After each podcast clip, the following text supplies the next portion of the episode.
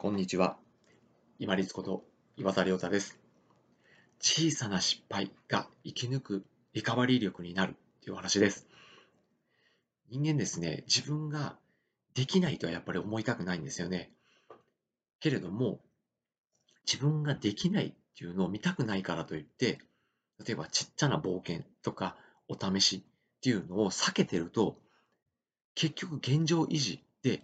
自分が成長していかないですし、充実感とか納得感とか満足感っていうのがどんどん減っていくんですね。この自分が新しく何かを始める、まあ冒険っていう言葉使いましたけれども、このちっちゃなお試し行動をどんどん取っていくことによって、自分ができなくてもともとダメ元になるんですね。ダメ元がデ